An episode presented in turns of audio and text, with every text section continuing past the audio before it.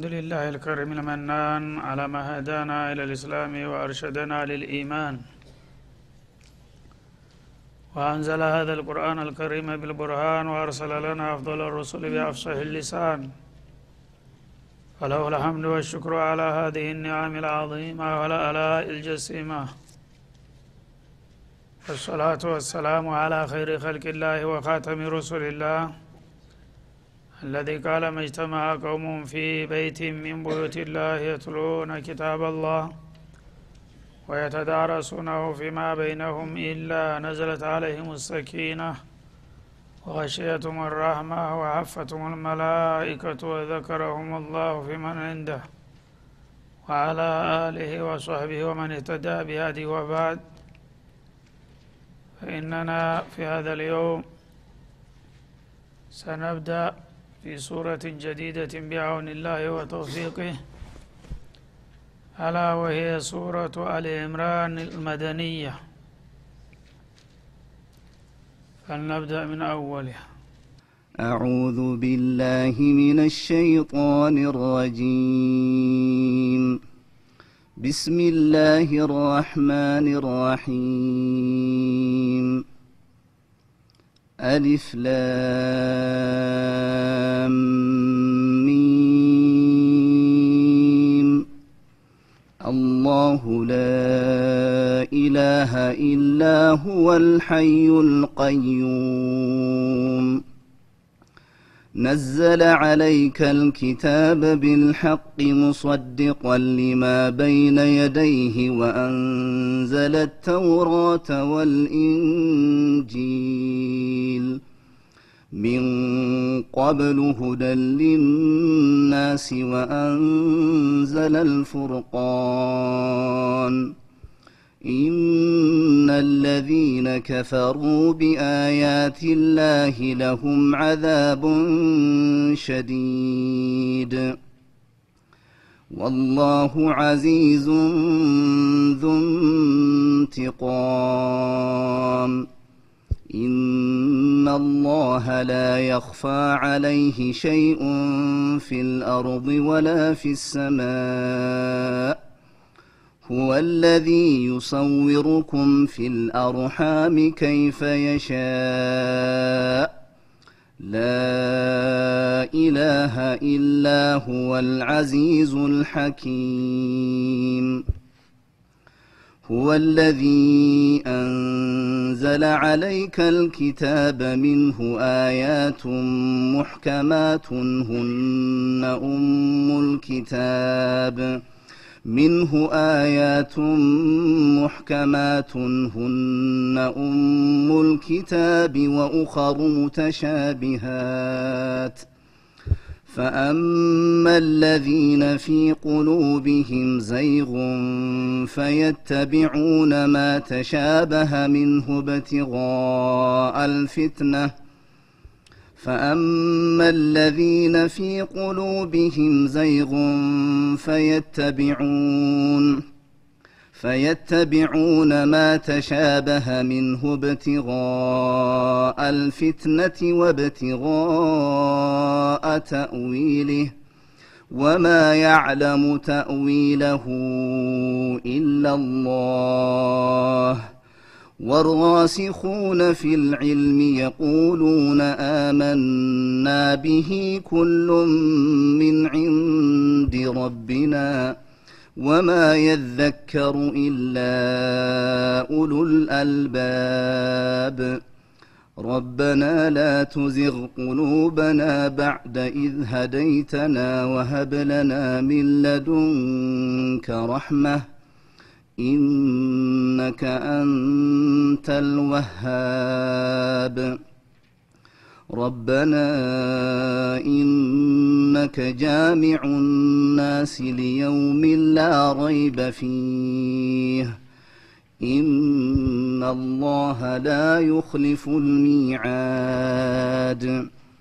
إن الذين كفروا لن تغني عنهم أموالهم ولا أولادهم من الله شيئا وأولئك هم وقود النار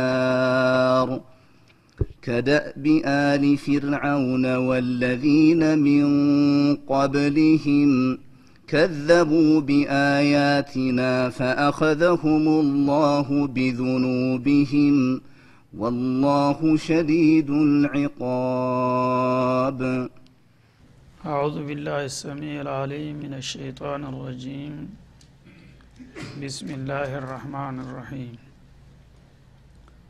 እጅግ ሮሮ በጣም አዛኝ በሆነው አላህ ስም እንጀምራለን ሱረቱ አሊ ዕምራን መደንያ። አሊ ዕምራን በመባል የምትታወቀው ምዕራፍ መዲና የወረደች ናት። ከሂጅራ በኋላ ማለት ነው። ልክ እንዳቀማመጧ ከሱረቱል በቀራ ቀጥላ ነው የመጣችው። አሊ ዕምራን ረዥም ከሚባሉት ምዕራፎች አንዷ ናት። ሁለት መቶ ሙሉ አያቶች አሏት። ልክ ከሁለት መቶ ናቸው አልበቀራ። ሁለት መቶ ሰማኒያ ስድስት ስትሆን እሷ በሁለት መቶ ላይ ትቆማለች። አልበቀራ ጋር ብዙ ጊዜ ተመሳሳይ ባህሪ አላት። ተነጻጻሪም እንደዛው ለምሳሌ ፈዳኢሎን በሚመለከት ነቢዩ አለህ ሰላቱ ወሰላም እቅረኡ ዘህራወይን ፈኢነሁማ የእትያኒ የውም ልቅያመቲ ከአነሁማ ገማመተይን አው ገያየተይን አው ፊርቀተይን ሷፋት ምን ጠይር በሚለው ሀዲስ በጣምራ አስቀምጧል ማለት ነው ቁርአንን ቅሩ። ሁልጊዜ ቁርአን መቅራት ይጠቅማቸዋል ለፍዘን ወማዕና በተለይም ሁለትን ብርሃናማ ምዕራፎች አዘውትሩ ይላሉ ረሱል አለ ሰላቱ ወሰላም። ዘህራወይን ማለት ነይረተይን። ሁለት ብርሃናማ የሆኑ ብርሃናማ ማለት በውስጣቸው የተጠቃለሉት ታሪኮችና ያዘሏቸው አህካሞችና ሂከሞች ለኢስላም መብራት ናቸው ማለት ነው ህግጋቶች ደንቦቹ እስላማዊ ዲን ወሳኝነት ያላቸው በርካታ ብርሃናማ ህጎችና ድንጋጌዎችን ያዘሉ ናቸውና እነሱን ቅሩና አንብቡ። እነዚህን ሱራዎች አዘውትሮ መቅራት ብዙ ፋይዳ እንደሚሰጥ ነው ደጋግመው የተናገሩት ማለት ነው እንግዲህ ከጥቅሉ ለየት በማድረግ ማለት ነው። ቁርአን በአጠቃላይ ጠቃሚ ነው። በእያንዳንዱ ፊደል እንደ አስር ሀሰናት እንደሚጻፍለት የሚለው እንደተከበረ ሁኖ ሱረቱል በቀራ እና ሱረቱ አልዕምራን የውመል ቅያማ ሁለት ጥንድ በር መስለው ይመጣሉ በአየር ላይ እየከነፉ። እና ሌላው የቁርአን ሱራ በሙሉ እነሱን ተከትሎ ያንዣብባል ማለት ነው። እነሱ በመሪነት ደረጃ ያኔ ረበልዓለሚን ፊት ቀርበው ለደንበኞቻቸው በሚገባ ለቀሩና ለተረዱ ለሰሩና ላከበሯቸው ሸፋ ይጠይቃሉ ለአላህ ምን ረብልዓለሚን ማለት ነው። ስለዚህ የእነሱ አቤቱታ ተቀባይነት አለው። እነሱ የመሰከሩለት ሰው ፈላህ እንደሚወጣ ነው ማለት ነው። በአክሱ ደግሞ የመሰከሩበት አያድርስ ነው ስለዚህ የው መልቅያማ ሁለት የአእዋፍ መንጋ መስለው ይመጣሉ። ግማሹን ቁርአን አልበቀራ ግማሹን አሊ ዕምራን አስከትለዋቸው ልክ የወፍ መንጋ በሰማይ ላይ እያንዣበበ እንደሚሄድ በዛ መልክ ይመጡና ለደንበኞቻቸው ምስክርነት ቃላቸውን ይሰጣሉ ብለዋል ማለት ነው እና የመጀመሪያው ሱራ አልበቀራ ያው እንደተመለከት ነው ብዙ ጊዜ ከታሪክ አኳያ በይሁዶች ላይ ነው የምታተኩረው። የይሁዶችን ታሪክ ጠንካራም ሆነ ደካማ ጎናቸውን በሚገባ ገልጻለች። የብዙ ነቢያት መፍለቂያ ከመሆናቸውና የብዙ ኩቱቦች መውረጃ ከመሆናቸው አኳያ ይሁዶች በአለም ላይ ከፍተኛ ቦታ ያላቸው ሲሆኑ ይህንን አላህ የሰጣቸውን እድል ግን በአግባቡ ባለመቻላቸው ለመጠቀም ብዙዎቹ በተለይም ወደ ኋላ የመጡት ትውልዶች አላህ እንዴት እንደተጣላቸውና ለውድቀት እንደዳረጋቸው በሰፊው ያትታል ማለት ነው። አልበቀራ ላይ ሁለተኛዋ ደግሞ ስለ ክርስቲያኖች ነው። ይቺ ደግሞ ስራ የምታተኩረው ማለት ነው። እንግዲህ ሁለቱን ህዝቦች ተከፋፍለዋቸዋል ማለት ነው የይሁዳ ሽኡን በሙሉ አልበቀራ ውስጥ ነው በሰፊው የተገለጸው።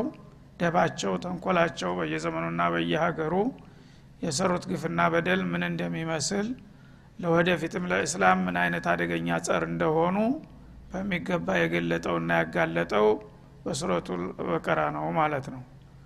ሁለተኞቹ ቡድኖች ደግሞ ነሷራ የሚባሉት እነሱ ደግሞ ገና ከመነሻው በእስላም ላይ የቃጡት ጥቃት ያደረጉት ሙከራና ከዛም በደራ ሀቁን እያወቁ እስካሁን ድረስ የሚያደርጉት ግንና በደል ምን እንደሆነ አነሳሱ አላማው ምን እንደሆነ ትገልጻለች ማለት ነው። እና በተለይም በዛ ወቅት ነጅራን በሚባለው በዚህ በደቡቡ ክልል በየመንና በስዑዲያ መካከል ነጅራን የሚባል ክልል ነበረ በዛ አካባቢ ክርስቲያኖች ይበዙ ነበር ነብዩ በተላኩበት ሰዓት። እነዚህ ክርስቲያኖች አጎረቤት እንደመሆናቸው ስለ ነቢዩላህ ዒሳና ስለ አፈጣጠራቸው ስለ እናታቸውና ስላጋጠማቸው ችግር ቁርአን በሰፊው ሲነግርና ሲያትት ሰሙ። የእነሱ አስተሳሰብ እንግዲህ ያው የዘባረቀ ነው እንደሚታወቀው። ከኢሳ አኳያ እኩሉ ጌታ ነው ይላል እኩሉ የጌታ ልጅ ነው እኩሉ የሶስት ስላሴዎች አካል ነው ይላል። ያንን የተመሰቃቀለ አመለካከታቸውን ቁርአን ሲያብጠረጥረውና ስተት መሆኑን ሲያጋልጠው ተቆጥተው መዲና ድረስ መጡ ተነጅራን ማለት ነው። ነቢዩ ሊከራከሩ እና ብዙ ወደ ስልሳ የሚሆኑ ታዋቂ የብሔረሰቦች መሪዎችና ከንጉሱ ጀምሮ የሃይማኖት መሪዎች ጭምር ማለት ነው እና ነቢዩ ጋር መጥተው ለመከራከር ሞከሩ። አልተሳካላቸውም።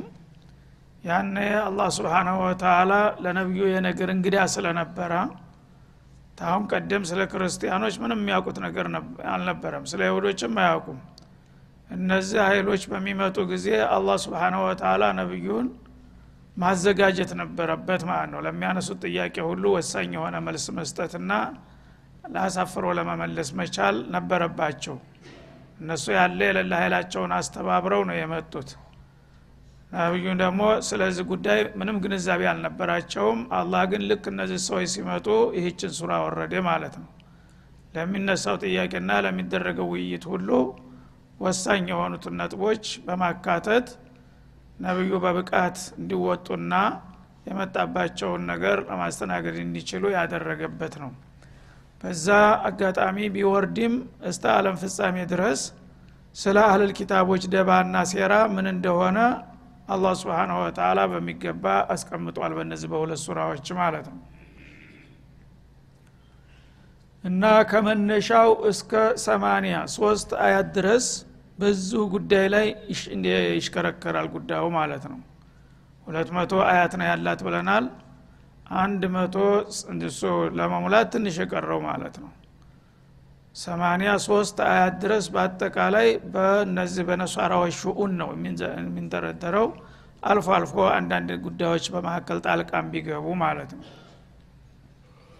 ከዛ የተረፈው እንግዲህ ለአጠቃላይ ስለ አህካም የተለያዩ እስላማዊ ድንጋጌዎችና ደንቦች እንዲሁም አጠራጥር ያሉ ታሪኮች ትጨምርበታለች ማለት ነው አጠቃላይ ይዘቷ ይሄ ይመስላል። ዝርዝሩን ያው ወደፊት ስንገባ እናያለን። አሊፍላሚም የሚለው ቃል ካሁን ቀደም አልበቀራ ላይ አልፏል።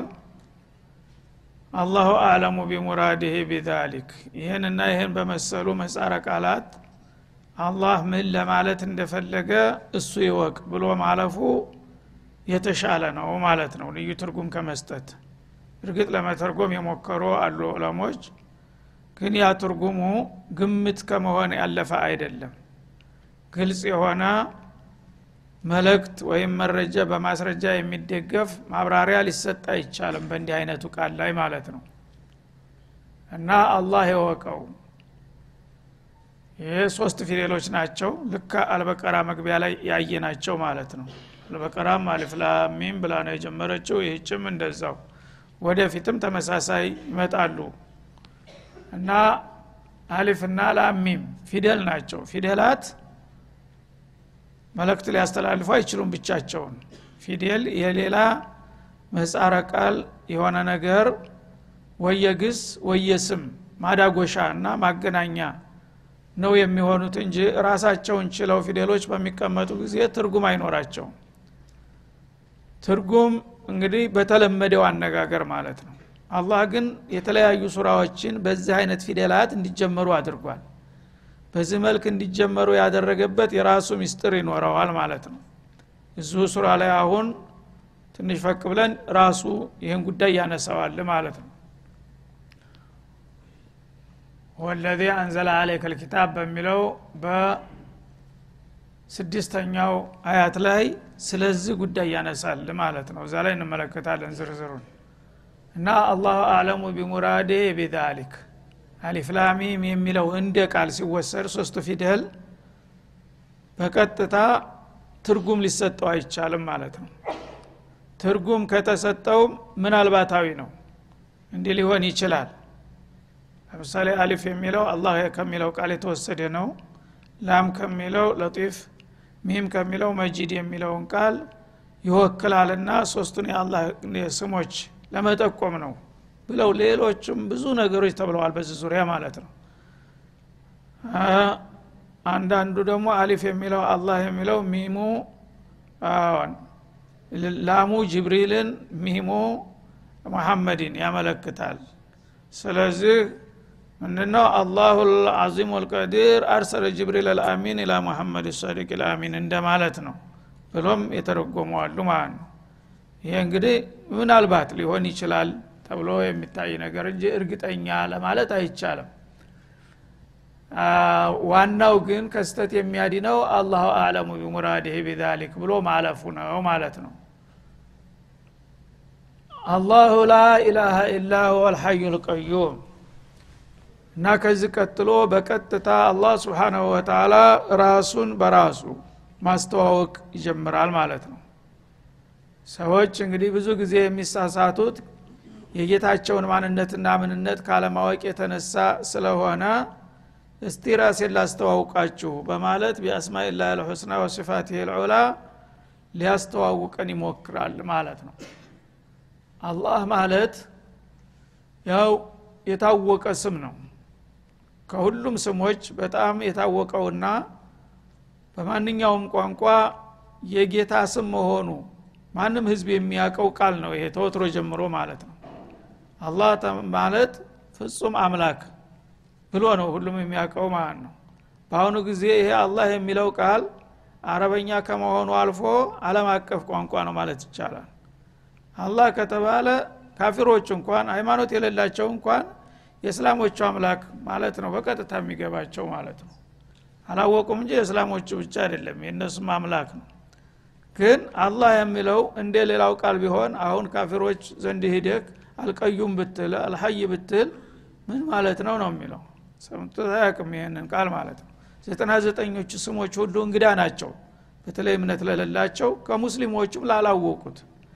አላህ የሚለው ቃል ግን ከተነሳ የትም ቦታ የሰው ልጅ ይህን ከሰማ በቃ የአምላክ ስም ነው የሚለውም በቀጥታ ነው የሚያውቀው ማለት ነው። ስለዚህ ታላቁና ታዋቂው ስም ይህ ነው። በመሆኑም ሌሎቹ ዘጠና ዘጠኝ የሚባሉት ወይም ዘጠና ስምንቶቹ ከእሱ ሌላ ያሉት የእሱ ተከታዮች ናቸው። እሱን ለመግለጥና ለማብራራት ነው የሚመጡት ማለት ነው። በጥቅሉ ግን ፍጹም የሆነው አምላክ የዓለም ባለቤት ማለትን ይጠቁማል አላህ የሚለው ቃል ማለት ነው እና አላህ ማለት ላላወቃችሁ ወቁ እስቲ በመጠኑም ቢሆን ስለ እሱ ግንዛቤ እንዲኖራችሁ ምን አይነት ጌታ መሆኑን ልንገራችሁ ይለናል ማለት ነው። አላህ ላኢላሃ ኢላሁ ይላል። እና ሽርክ አይወድም ሁልጊዜ አላህ ማለት ፍጹም የሆነ ብቸኛ አምላክ ማለት ነው። በመሆኑም ላኢላሃ ኢላሁ ከሱ በስተቀር ሌላ አምላክ የለም ይላል ማለት ነው ከሱ በስተቀር ሌላ አምላክ የለም። አጋር አልባ ነው ማለት ነው። እና ከሱ በስተቀር እንግዲህ በካሊቅነትም በራዚቅነትም በሙደብር አልከውንም እኔ ነኝ የሚል ሊኖር አይችልም። እንደገና ደግሞ ይሄንን የሚያበረክት ከለለ አምልኮ ሊሰጠው የሚገባውም የለም። በኡሉህያውም በሩቡብያውም አኳያ ወይም ወደር የሌለው ብቸኛ ፍጹም ኃይል ነው በማለት ራሱን ያስተዋውቃል ማለት ነው። الحي القيوم እንደገና እሱ ፍጹም ህያው ነው ይላል ማለት ነው። حي ማለት ያው فعيل በሚለው ሚዛን ነው። الحي كامل الحياة ህይወቱ ፍጹም የሆነ ሀይ ማለት እርሱ ነው ይላል። ሌላ የተለያዩ ፍጥረታቶች ህይወት ያላቸው ፍጥረታቶች አሉ ከኛው ጀምሮ ማለት ነው። ግን ህይወታቸው እዚህ ግባ የሚባል አይደለም ቁንጥል ነው። እንደሱ ፍጹም የተሟላ ህይወት ያለው ምንም ነገር የለም ይላል ማለት ነው።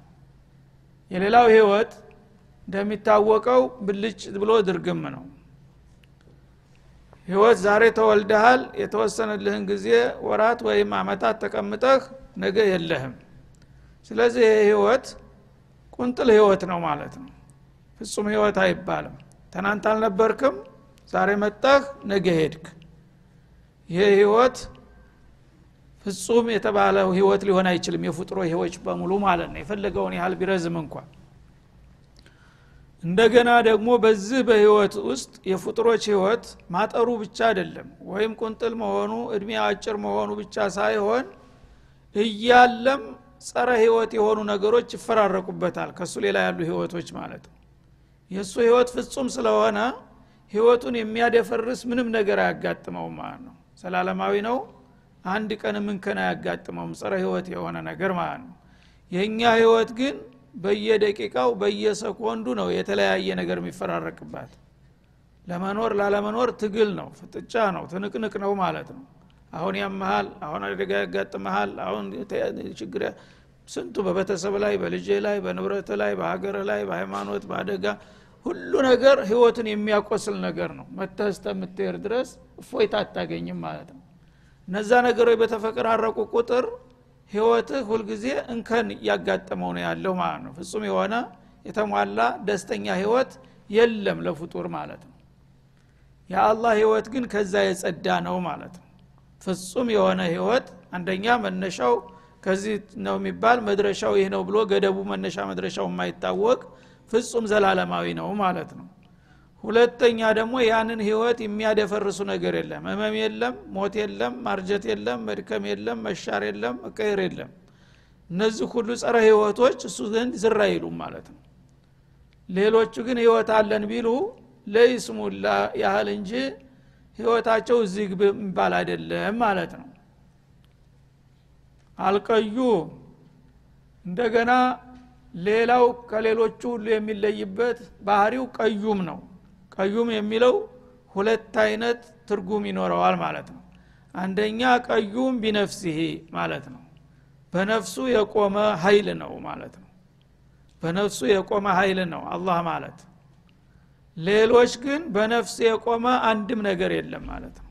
በነፍሱ የቆመ ማለት ማለት ነው? ማንም ሳይረዳው ማንም ሳይደግፈው ራሱን የቻለ ኃይል ማለት ነው።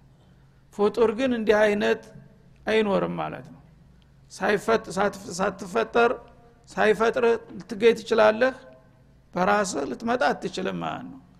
ወይም ሌላ ታላህ ሌላ ያለ ኃይል ሊያመጣ አይችልም ማለት ነው